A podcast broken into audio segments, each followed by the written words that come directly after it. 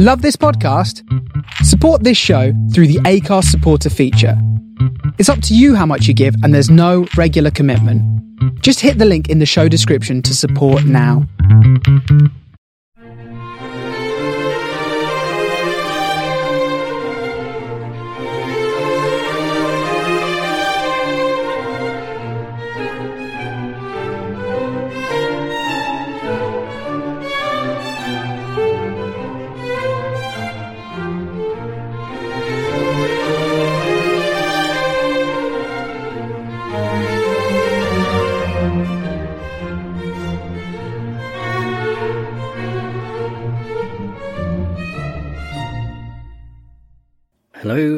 Welcome to this 23rd episode of a Grand Tour with my great great granddad.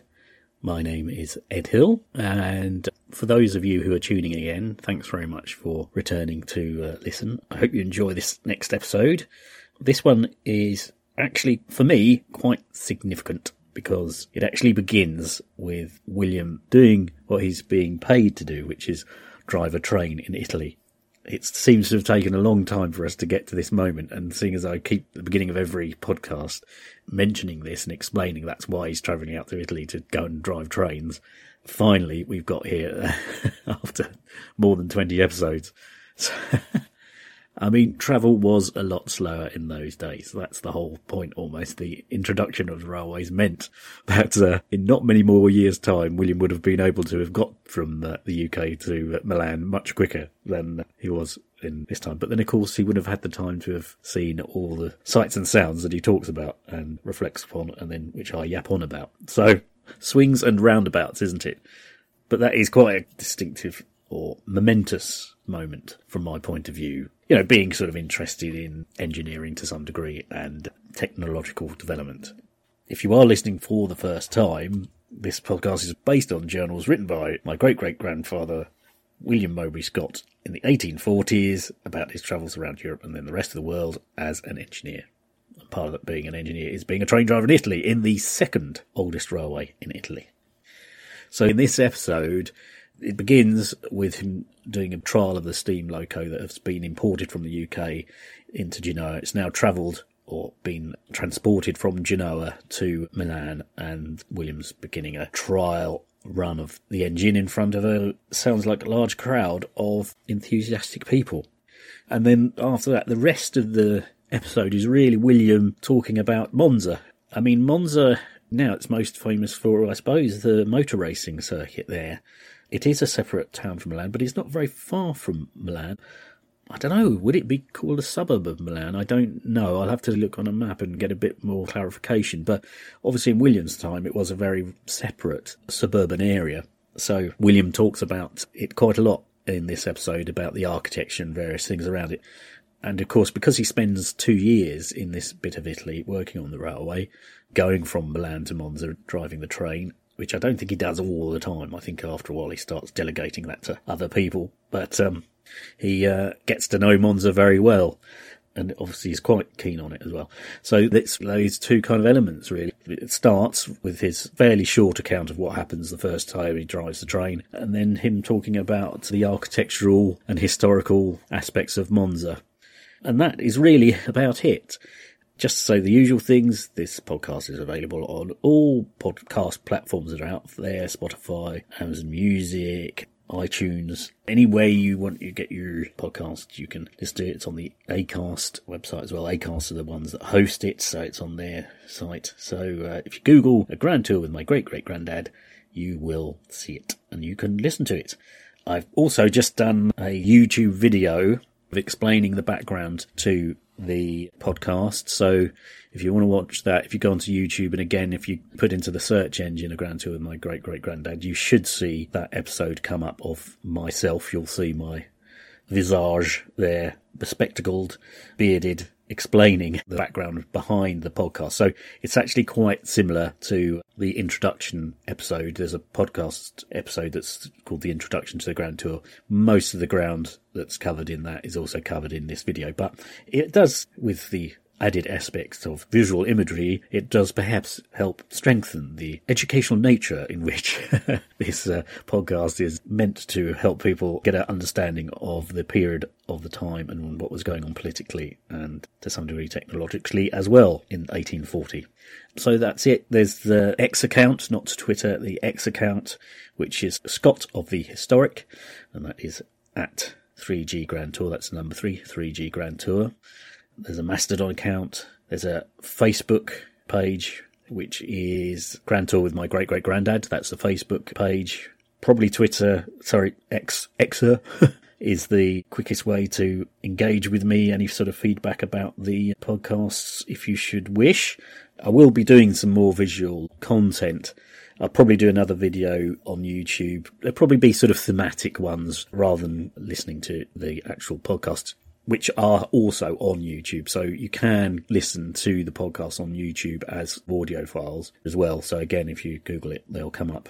But um, yeah, I'm probably going to do a few more sort of thematic type videos just explaining elements of the history of the time when William is travelling and working. I hope you enjoy this episode. For me, an interesting one, and I think it does give some nice colour at the beginning, with William finally getting his hands on the steam locomotive's levers and pulleys to drive the train.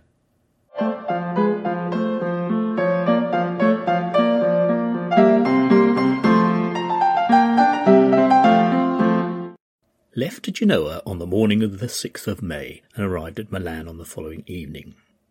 On the 13th, the first locomotive engine arrived at the city of Milan and was followed from its entrance until its arrival at the station by an immense concourse of people. On the 30th, the second one arrived. June 20th. This date was signalled by the starting of the first locomotive engine ever introduced into Italy. This engine was named the Lombarda and was manufactured by Messrs. Rennie of London. It had become pretty generally known in the city that this was the day appointed for the trial, and long before the hour of two, the time specified, not less than from 20 to 30,000 people had assembled at every point where it were possible to obtain a view of the railroad. Everything progressed according to my expectations, for to be alone with a heavy charge like this in a strange country and unable to speak the language is no enviable task. At a few minutes before two o'clock, I turned on the steam, and the engine moved out of the station like a thing possessed of life and vitality, amidst the cheers of the assembled thousands. Indeed, so loud were their vociferations as to completely drown the noise of the steam escaping from the engine. The road at that period was not finished more than a mile in length, so that I kept going and returning that distance for one hour and a half, until I was perfectly satisfied of the efficacy of the boiler and mechanism. Having done which, I ordered the fire to be drawn and then allowed the water and steam to escape from the boiler through the cocks fixed for that purpose. A great number of the higher classes had been admitted to the station, and most of them, to satisfy their curiosity, got as near to the engine as they possibly could, little thinking what a threat there was in store for them. For the moment the cocks was opened, they was completely immersed in steam, and the immense noise terrified them to such a degree that they were tumbling about and over one another in all directions, amidst the jeers and laughter of those who had not been able to get access to the station yard.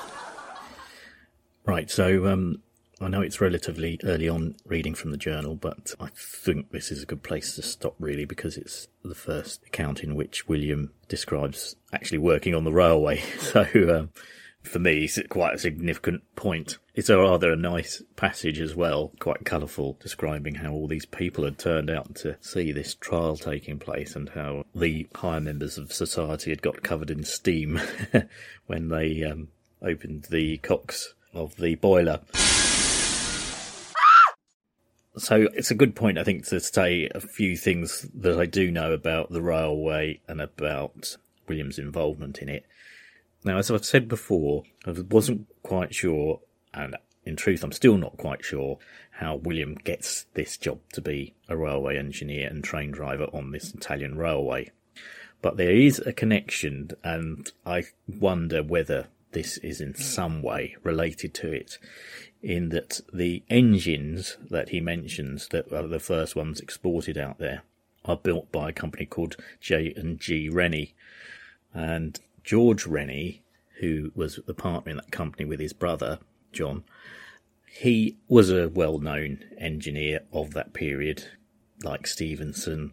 You know, not as famous as Stephenson, but uh, there's a huge list of engineers who suddenly come to prominence at this time.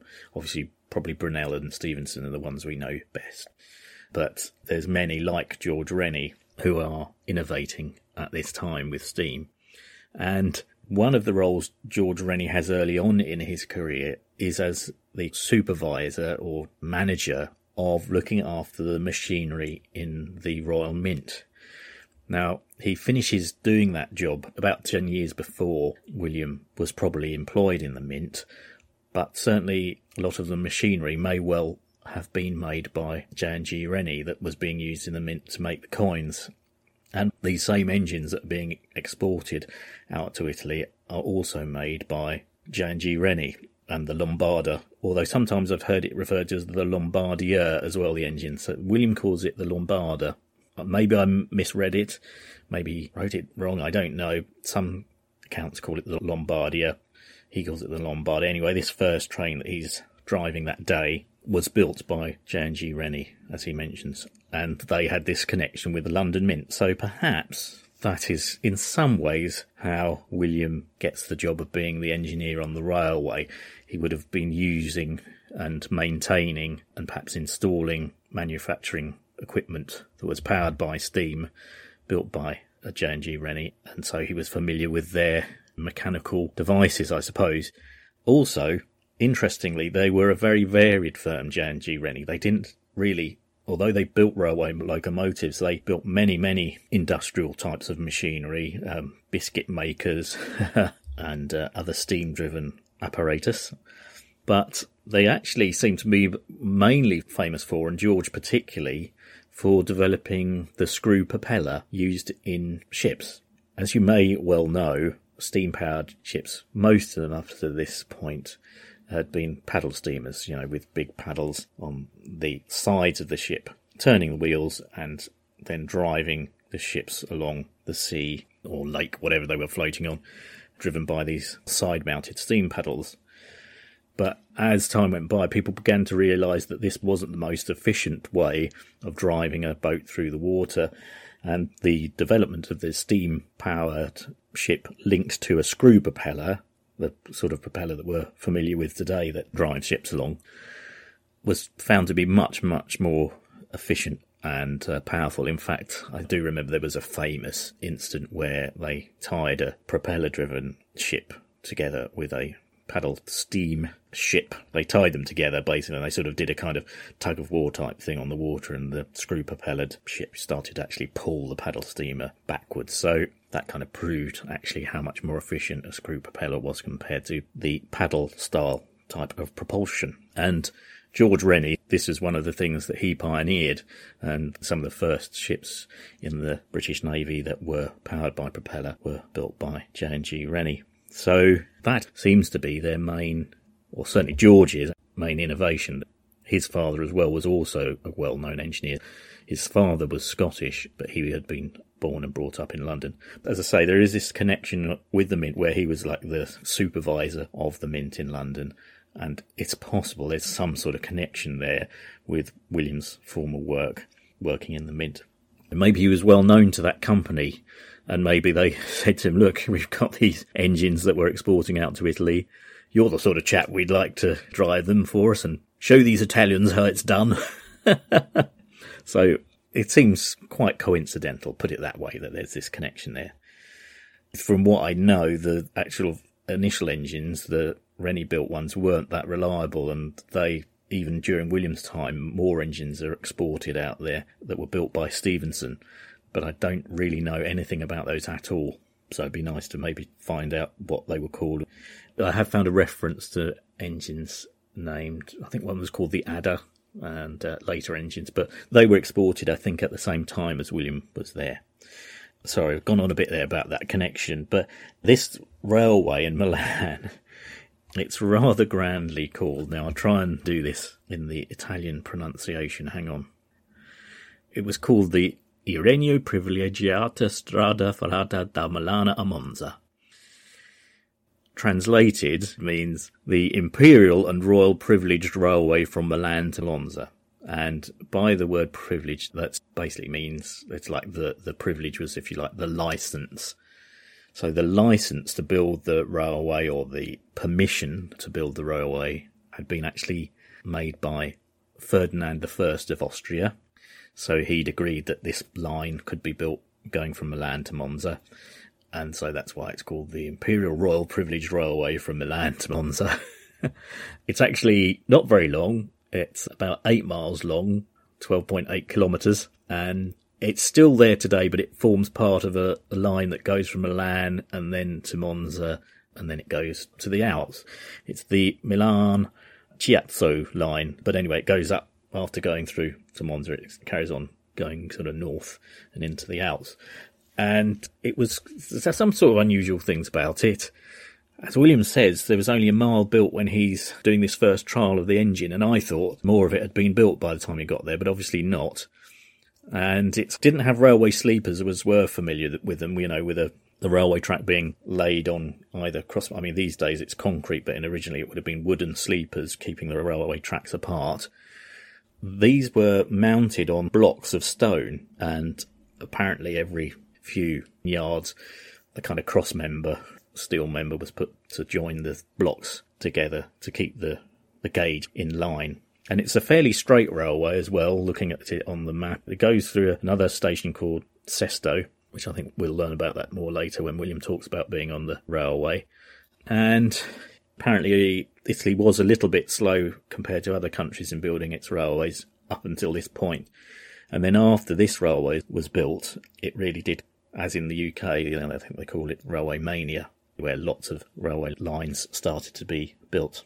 And when it first started, there were four trains running to and from Milan to Monza each day. That increased to six.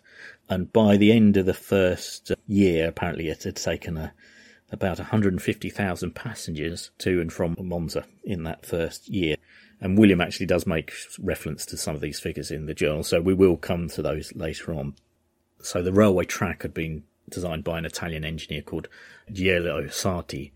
But it was still this point in the development of railways where the expertise, particularly in steam locomotives, was very much still a British area of expertise. And so that's why a lot of these engines were being exported from the UK to particularly around Europe, it seems. But things that were less complicated, like the carriages, and the railway lines themselves tended to be engineered and built by the local companies and local railway engineers. And another quite interesting thing about this railway line, which I think is slightly strange because it does look like a very straight line. The signalling on it, apparently at intermittent points, there were these sort of towers erected where there would be a man on the top who would signal with flags which train had set off and you know, where they were making their way along the track. So seems a bit over the top for an eight mile bit of railway line that's almost virtually dead straight. But anyway, they had these signalling towers at intermittent points. I'm not quite sure how frequent they were along the line. I suppose you did in some way need to signal that a train was coming. I mean, I don't know if it was double track or not, or I, I'm not sure about that. But anyway, that is the Milan Monza railway line. And as I have mentioned before, it wasn't quite the first railway in Italy. It's the first railway in northern Italy. There was one called the Naples to Portici line that was further south. That was actually, it was only opened about a year earlier. I've sort of dismissed it as being a bit of a vanity project by some duke down there who wanted to go from his palace to the beach.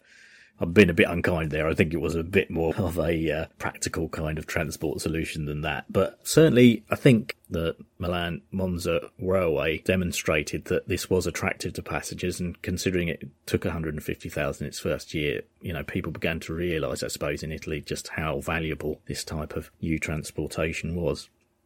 So that's about it to say about the railway course, we'll be touching on it later on throughout the podcast when William makes reference to it and various things. Uh, as I say, it's mainly the incidents that happen on it because this is a real revolutionary technology. And as you can tell by the numbers of people he says came out to see this first engine being driven by William, it was fascinating to people. They hadn't seen this sort of technology before in Italy, so it really was something very new to them. I do like that little description. Uh, for his no light task, I think he said something along those lines. No light charge to be involved in this endeavour and not being able to speak the language. So no wonder he was a little bit nervous to see the thing go, but it appears to have been a fairly successful trial by the sounds of it. At least it managed to go back and forth along this one mile of track several times successfully.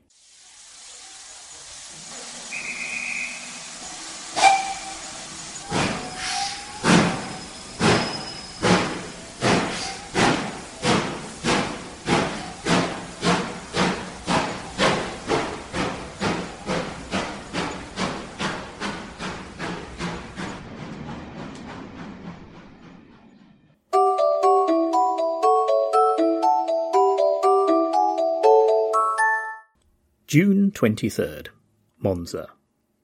This day it was the festival of St. Gerardo at Monza, and was also the day of my first visit to the city. And I may as well endeavour to give an account of what has attracted my attention in that ancient city. Monza is situated about ten miles from Milan, and contains a population of 9,000 inhabitants. It covers a considerable space of ground, on account of there being a number of gardens interspersed amongst the houses. The river Lambro flows through the town, which though a stream of some size is not navigable, but being very rapid in its course, it gives a motion to a great number of mills of various descriptions, and some of those, especially the corn mills, are of the most primitive kind.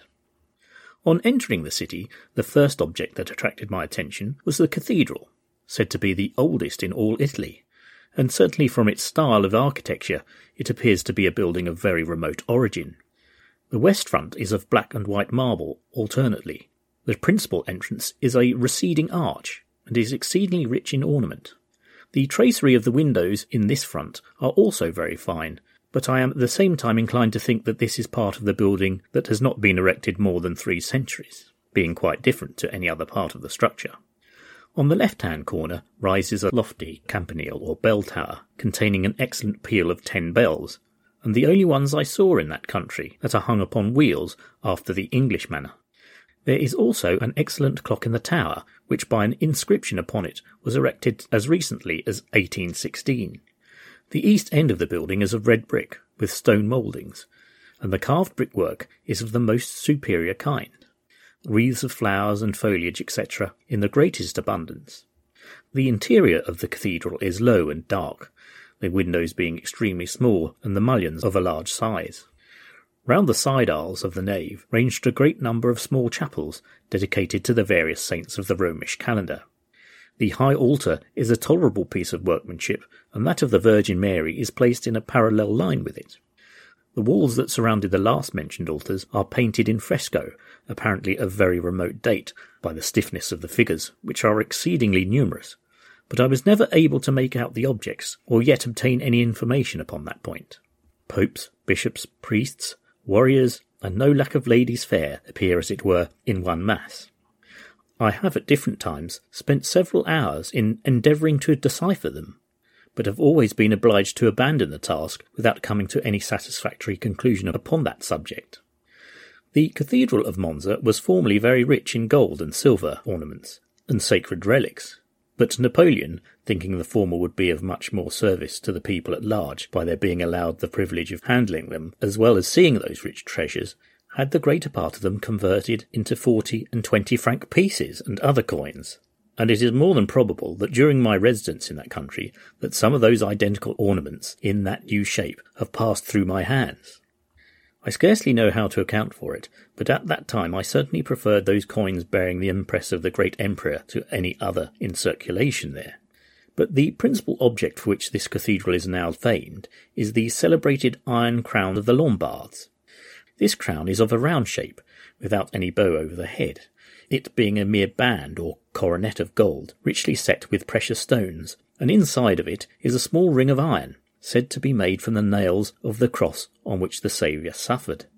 This crown decorated the brows of Agulphus, I think that's Agilulf, who was around from 555 to 616. the chosen husband of Theodolinda, the Queen of the Lombards, and also those of Charlemagne and Napoleon. And in 1838, Ferdinand, present Emperor of Austria, was crowned with it in the Cathedral of Milan. The cloisters of this cathedral are on the north side and cover a considerable space of ground, and in different parts of them are some very ancient and curious monuments, dedicated not only to the dignitaries of the church, but also to the eminent laymen. On leaving the cathedral and entering the Piazza Vezzova, which is now the Piazza Roma, or vegetable market, I was much struck with a building standing in the centre of the space, with a lofty tower and a spar at one end, and all open below, but of two stories in height, being built upon arches the staircase to the upper part being in the tower, and the lower part is at present used as a market. I have since made many inquiries as to the original designation of this edifice, but all traces of its origin and the date of its erection appear to be lost, even to the inhabitants themselves. The most probable conjecture is, and to which I am inclined to give the most credit, that at some early period of the Italian republics it was built, the lower part for an exchange, and the upper for a town hall, or place of public meeting. At the east end, and projecting from the wall, is a covered tribune, or pulpit, capable of containing four or five persons, so they might address a large assemblage of the people standing on the wide space in front.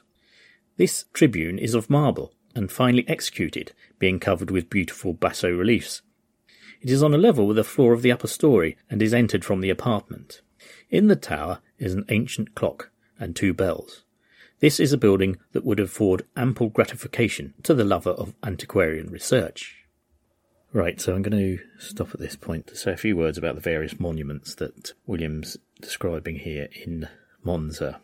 Firstly, Monza Cathedral, rather like the cathedral in Genoa, on the western front or main entrance to it, the facade is this combination of black and white or I think in this case it might be very dark green marble. Certainly from a distance, it appears almost like black and white strata, one in top of the other. And as I say, it's kind of almost like a licorice all sort of thing. But the church at Monza, which is dedicated to John the Baptist, was in its particular incarnation as it is now, was built around 1300. But its history as a religious site goes back a lot further than this it's quite impressive from the front, actually, looking at it. I must say, it does look quite magnificent in a way with these strated marble facade and the carving. And then, as William mentions, this big bell tower next to it with a large clock as well. In the inside, I think it's very noticeable that these frescoes that William mentions that are on the walls are very, very numerous, and uh, they're in the ceiling and they're in the side aisles, and it's very, very striking, I think, from the inside that you see these frescoes that were painted by various artists over the years. And I think some of those dating back very, very far, so the provenance of them isn't that clear. Just briefly to explain, because William mentions a, a little bit later on, this church, or the originally the site of the church, and having a church there was meant to have been instigated by this Theo Delinda, who was known as the Queen of the Lombards. Now, we're going well back into medieval history here. So the Lombards, and obviously this is why this region of Italy was called Lombardy Venetia. The Lombards were a Germanic tribe who conquered this part of northern Italy from about 550 to about 770 roughly. So they became the rulers of this particular part of Italy and uh, I imagine quite a lot of the population, I imagine, is Lombardian as well. Um, anyway, Theodelinda, she was quite a powerful woman in the medieval world because she was regent to her son. So she was married. It was actually a second marriage to this king called Agilulf. And when he died and his son took over because he was still very young, Theodelinda was made regent or queen. And sounds like she was quite an important sort of operator in medieval Italy at this time, really. So um, she was quite powerful, and she had the idea of instigating having a church built on this site. And this really comes again then round to, as William mentions, the most famous relic in this cathedral, which is still kept there now, which is called the Iron Crown, the Iron Crown of the Lombards. It's a quite small crown, and there's some discussion as to whether it may have even at one time been a kind of armband, or it was either that or it was more of a decorative type of crown that would have been suspended above an altar, but it wasn't a crown that would be actually worn on someone's head. But the legend behind it is that it's called the Iron Crown because there's a ring of iron on the inside of it that is said to have been made from the nails of the cross on which Jesus was crucified. Now, with a lot of these things, that's actually proven not to be the case because it actually turns out that this ring, this band in the inside of it, quite thin band, it's only about a centimetre in width, is actually silver. But attached to that on the outside are six bigger gold sections beaten out, and then there are mounted on those gold sections various gems and jewels. So it looks pretty impressive as a crown, albeit slightly on the small side. kind of kid's party crown size, I, I would say, rather than an adult crown, but it's got a very convoluted history, but essentially we could say that this crown over the years symbolically became the crown with which Italian kings were coronated with this crown. So part of the ceremony of them being crowned would be wearing this crown. Theolinda, I think, is said maybe to worn it, or at least her husband did, and then Charlemagne did, and uh, then uh, various other people down the years who were crowned in this region of Italy. And perhaps not surprisingly, one of the later people to use it as a crown was Napoleon in 18, whenever it was. I think it's 1805. I can't remember. Anyway, when he decided to declare himself Emperor of Italy, he decided to have a big ceremony in Milan Cathedral, and uh, he, as part of that ceremony, the Iron Crown of Lombardy was used as the crown that was put on his head to declare him Emperor of Italy or King of Italy. I can't remember now which one it is, King or Emperor, one of the two.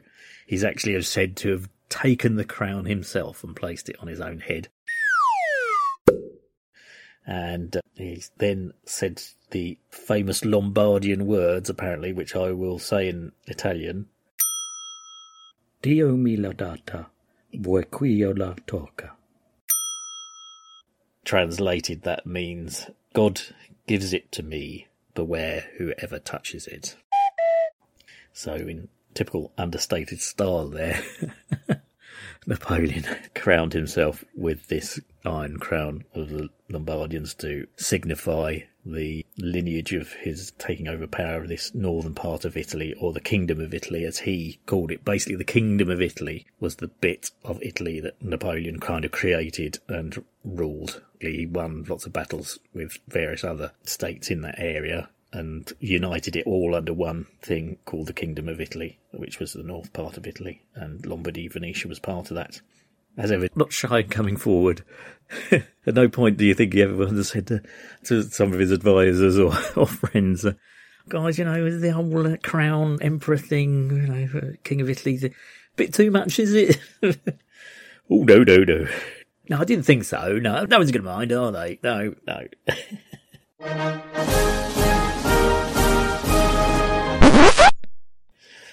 Just moving on to this building that he describes at the end of this section, which he's not sure about, that he describes as being built on pillars or built on stilts. That's called the Arengario, and again, that was built in about the 13th century. That word is a Lombardian word, a Lombardian Italian word. It just means meeting place. So essentially, it was the town hall, and indeed, at one end of it, there's a little balcony where the area's rulers and noblemen and dignitary, when a law was passed, would come out onto this little balcony, pronounce it to the assembled throng that some new edict or whatever had been ruled, and they now had to obey that law or whatever it might be. So it's basically just a word for town hall or meeting place. And there's not a huge amount known about its origins other than it was thought to have been built by the Visconti, one of the Dukes of Visconti in that time, and there's some sort of argument that it was placed quite close to the cathedral in a demonstration of civic power compared to church power. And there's obviously a little bit of rivalry. And I suppose there's always been down the years a kind of element of competition between what you might call religious power and civic power or governmental power, I suppose. And there's this argument that it was placed quite close to the Duomo or Cathedral of Monza almost deliberately to make a statement that there was just as much power amongst the civic people as there was amongst the religious ones, I suppose. Iron Crown of Lombardy, they've done some scientific research into it because this band of iron on which the golden exterior bits are mounted was uh, never said to have rusted, and uh, they said, "Oh, you know, it's uh, kind of some sort of religious significance to this." But they subsequently discovered, after doing proper tests on it, that it's actually silver.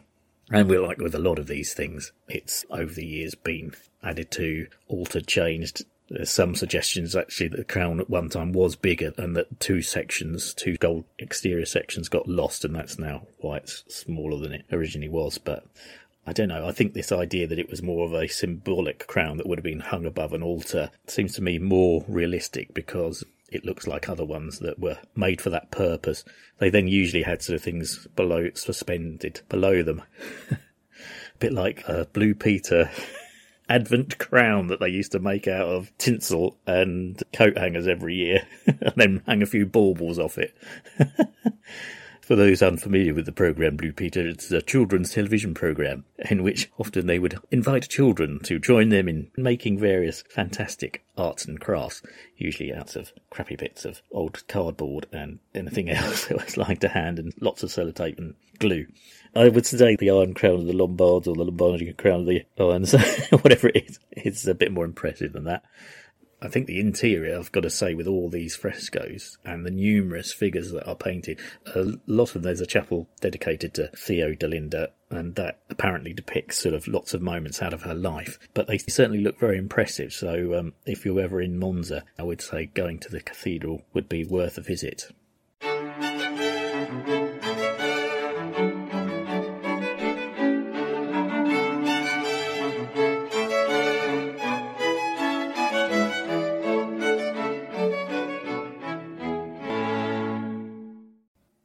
Royal palace, the Windsor Castle of the Lombardy Venetian kingdom, is situated at a short distance from the city, and is approached from the city of Milan by a noble avenue of stately trees, and of four miles in length. It stands on one side of a park fourteen miles in circumference. This palace owes all its beauty to the taste of the Viceroy Eugene Beauharnais, who loved to retire here as a refuge from the cares of state, and where he was often visited by his father-in-law, the Emperor Napoleon. He had the extensive gardens and pleasure grounds laid out after the English manner, and there certainly is no place in Italy that I have ever seen that reminded me so much of England as it did. The majestic and extensive woods, the rustic temples, the delightful murmuring waterfalls, and the extensive lakes on whose placid bosoms float a vast number of stately swans, and a variety of other waterfowl. In front of the palace at a distance, perhaps a quarter of a mile, a very large sheet of water stretches across the lawn. To the left, a footpath bordered by flowers and shrubs winds amongst stately pines, and you see the water falling over the rocks in all directions, and in one place a path leads directly under a large cascade. Having got through this wood, you behold a smaller lake of a circular form, and beyond it, on a green knoll, a beautiful little temple. On one side of this lake appears a large cave, and in front on the surface of the water is a finely executed piece of sculpture representing Neptune in his chariot, drawn by seahorses. At a short distance from this are some ancient ruins, and a very lofty circular tower, the top of which is level and surrounded by a battlement. And this commands a most extensive and delightful prospect. The city of Milan on one side, the town and ancient castle of Bergamo on the other. Noblemen's villas, gardens, orchards, vineyards, cornfields, little villages and their churches. The park itself here, a small lake embosomed in a wood.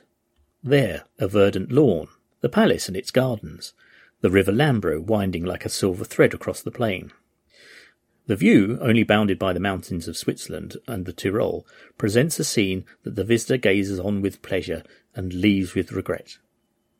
This sweet spot is always open to the public, and on the day of my visit it was thronged with an immense number of well-dressed people.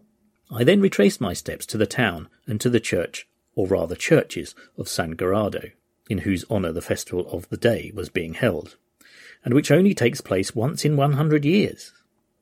The original church dedicated to the saint, who was a native of Monza, is a very small, low, dark edifice, but they were at that time building a new and much larger edifice over the other, but it was not then covered in. I passed into the new part, of course, before I could get into the old one. At the door stood several priests with large pewter dishes collecting the alms of the benevolent to aid in finishing the structure. And at a small table sat one of those great fat lazy fellows called monks or friars, selling little pitchers, strings of beads, small crosses, etc., that had been dipped in the holy well of the blessed San Gerardo, and also sealed papers, which I was given to understand were indulgences or pardons for sins previous to commitment. From this sight I turned with no small disgust, and quickly moved to another part of the town. There had been a grand procession of the priesthood in the morning from the cathedral of the church of San Gerardo, similar to the Corpus Domini in Milan, which I shall endeavour to describe hereafter, but I did not arrive soon enough to witness it. The streets were covered in many places with white and red cloth, and gay festoons across them at intervals. The houses and the balconies were hung with rich tapestry and paintings, so that the general effect was very good, but at the same time smacking more of the theatrical representation than the religion of the meek and lowly Jesus. Especially when the exhibition of Punchinello, so that's Mr. Punch, Punch and Judy show, especially when the exhibition of Punchinello and other shows were collecting large audiences in different directions. The Piazza Mercato is a fine large square of regular dimensions, on one side of which is the Bishop's College, a plain though noble and extensive edifice, and the Master of Tutors, which are celebrated for their learning and erudition, some of the most famous preachers of the Romist Church having been educated here. At one end of the square is a theatre, a commodious and respectable place, and generally filled with large audiences to witness its representations of the opera, light comedy, and ballet. For the Lombardians are, to all intents and purposes, a play-going people. Most of the hotels and inns are in the vicinity of this square, and the post office is at the corner of a short street about fifty yards from it. In the Corso di Porta Milano is a small and ancient church, the front of red brick, and I have many times stood and gazed with utmost delight at the skill, the time, and patience that have been bestowed on its elegant and elaborate decoration. Flowers, foliage, birds, and animals in the greatest profusion. The tracery of the windows, too, are as beautiful in design as they are delicate in execution, and all executed of the same material. A finely executed statue of the Virgin and Child occupies a niche over the entrance but the barbarous vandals of a later day have placed on each side two grim looking old bishops with their mitres and crosses that entirely spoil the whole and change the scene from one of admiration to that of complete burlesque. Verily, this is proof that from the sublime to the ridiculous there is but one step. There was also in former days situated close to the entrance into the city from Milan a large and strong fortress, but it had long suffered to fall into decay, and soon after my arrival in that country had totally disappeared. The old castle of Theolinda and Agilolf, of the Republic, and of the Visconti, the stronghold of war, of rapine, that's another word for plunder, and oppression, has given way to the quite different and more peaceful pursuits. Where the war horse pawed the ground, and the chain-mailed warrior trod with haughty step, now passes the Mercury of modern days, and at a speed the believers in the ancient mythology never dreamed of. In fact, to drop all metaphor, the site of the castle is now the railroad station. Those of its walls that were standing in the early part of the year 1840 were levelled with the ground to their very foundations, and also dug from the bowels of the earth, and their materials converted into ballast for the road, over which pass those harbingers of a highly advanced civilization by the facilities they give of a more increased and rapid communication, and rescuing the old city of Monza from being the most silent and deserted city of the Lombards, as the talented Countess of Blessington called it a few years previous, into a busy, bustling place, causing its streets, especially on the Sunday, to be crowded by well-dressed people, its omnibuses to the neighbouring villages and the coaches Como, Lecco, and Bergamo, and bringing the two cities to twenty minutes' distance although I've done it in 11, that before the opening of the railway, in all their rumbling vetturas, that's an Italian style of coach, generally occupied half a day. Okay, I'm going to stop here to discuss a couple of things that have been mentioned just at the end there, William mentioned the talented Lady Blessington. Her name was actually Marguerite Blessington, but Lady Blessington became a kind of well known literary figure in London society around that time. The most famous thing that she wrote was a thing called Conversations with Lord Byron because when she herself was doing a grand tour a few years earlier, she met Lord Byron and she wrote this book as a consequence of her conversations with him, which became a bit of a literary success at the time. She did have this rather convoluted family life. She was Irish and uh, she met the first Earl of Blessington, who was a soldier, and um, they got married, although he was seven years older than her, and he'd already had, I think it's four children. But then on their grand tour, they met a rather dandy gentleman called the Count d'Orsay, or Alfred d'Orsay. He was a French nobleman, dandy, raconteur, whatever you want to call it. And they became very close, both her, uh, Marguerite, and uh, her husband, Charles, became quite close to this Count d'Orsay, and he returned to London, where he became a bit of a literary figure as well. So there's some suggestion that there was a bit of a I mean, he's described as became intimate with Lady Blessington, but I think if he did, then her husband probably knew about it too. It's all very convoluted, you know.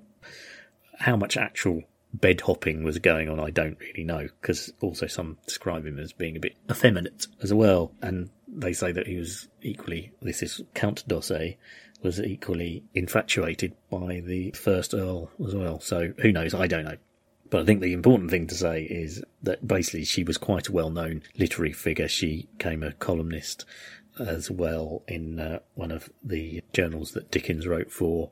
She was a friend of Dickens, and in fact, lots of people would come to their home in London, which apparently was on the site at the time of where the Royal Albert Hall is now, and it became quite a hotbed of literary discussion and artiness and avant garde, shall we say, bohemian behaviour, and uh, they were to a certain degree lauded in the country at that time for their um, literary and other exploits, artistic exploits as well. Because Count d'Orsay was meant to be an artist, and how good he was, I don't know. But after her husband, the first Earl, died, they moved to Paris, her and d'Orsay, and lived together there until she died. She was said to be very beautiful and a, a great wit, so that's basically her. So the next thing I'm going to discuss is the Royal Palace of Monza, or Royal Villa of Monza, which um, William described at the beginning of this section.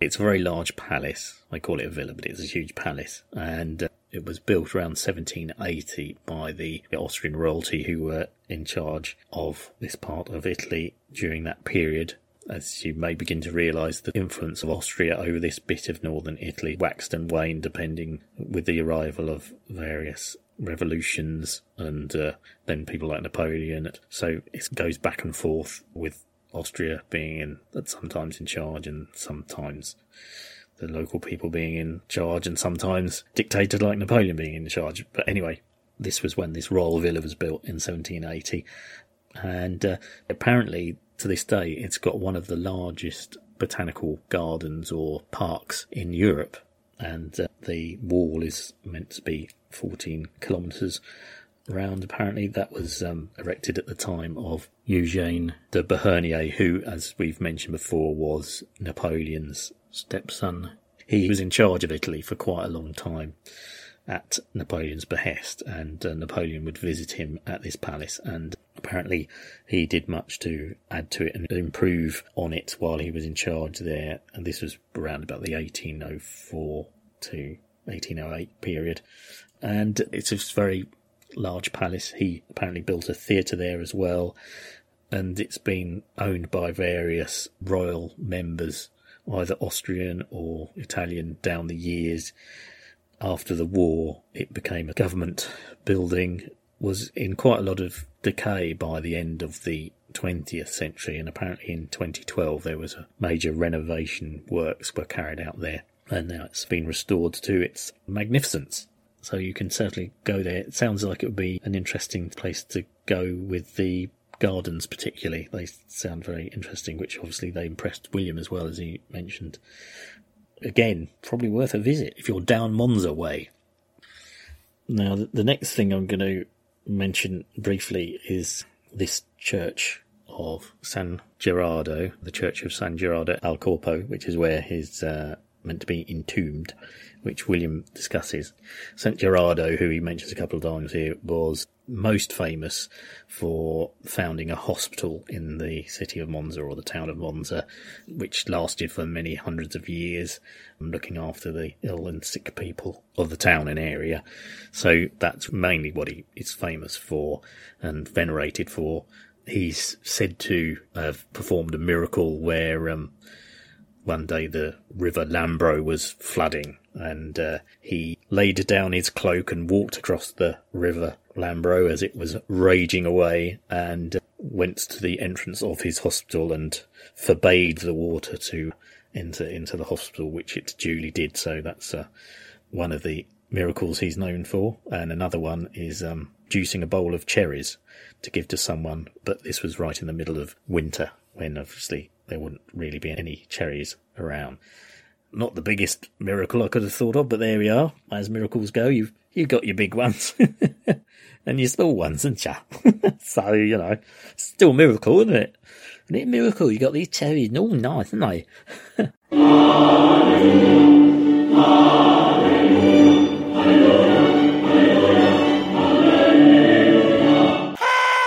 so essentially, he's known for um, this setting up of this hospital, basically in the area and is much venerated for his caring in regards to that.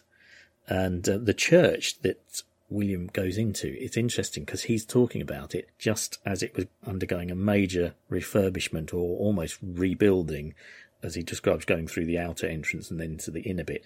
They kept the inside of the church as it had been, venerating St. Gerardo, but then the front of it is very much a very big neoclassical building with great big columns and a dome and all that. So that was obviously what was being built at the time William went to visit it, and that's what you would see if you went there now. I think it's quite interesting at this point. William mentions the lazy monks again, who were, he really has this thing against monks and friars and things like that, who are uh, asking for money of the uh, worshippers to pay towards this refurbishment of this church. I don't know what it is. I think it is this contrast between them being rather. I think he was calls them fat, lazy monks, doesn't he? It's the fatness, the laziness, and um, the lack of uh, shame, I suppose, about taking money from probably the poor around them who are much, much poorer and starving to build these magnificent buildings. I don't know. It's hypocrisy everywhere, isn't there? Anyway, that's this Church of San Gerardo al Corpo. There are other churches dedicated to St. Gerardo. Gerardo dei Tintori is his actual name. There are other churches in Monza dedicated to him, but I think this is obviously the main one because it's where his remains are housed. So the last monument or building I'm going to talk about is this church in the centre of Monza that's got this rather impressive brickwork that um, William mentions. It's the Church of Santa Maria in Strada or the Chiesa di Santa Maria Strada. I must say it's quite distinctive. It's got this very ornate brickwork, arches, lots of decorative bricks and terracotta mouldings of plants and uh, various things. So I think that's obviously why William likes it so much. He mentions that as it does now, it has this sculpture of the Virgin Mary with the baby Jesus below the very top pediment of the entrance. And in his description, he says then there were two other sculptures of Bishop placed either side of it, and he describes it as ruining the appearance, as he says, going from the sublime to the ridiculous. I think they were then later removed because they're not there now, and this church did have a big refurbishment in the 1870s. So I suspect maybe at that time these sculptures that he said obviously had been added, ruining it, were then taken away again because they're not there now. I wouldn't say there's an enormous amount to say about it, other than it's you know quite distinctive with this very nice brickwork which makes it stand out, I suppose, from uh, some of the other churches in this area. Where a lot of them are made with marble, so perhaps that's another reason why it uh, struck William's attention so much. I mean, there are really, when you look at the brickwork on the front, particularly on the sort of Rosetta bit, there really is very intricate bricks that have been made and moulded. The beginning of the construction of this church was said to be done by the Franciscan friars around about 1357. And then, as with all these religious buildings, it's a long period of being completed and then improvements and things added to it afterwards. So, if you're in Monza, you could have a quick wander into the Church of Santa Maria in Strada. Chiesa di Santa Maria Strada. Oh, Italiano Excelente. There we are. It's getting better all the time, isn't it?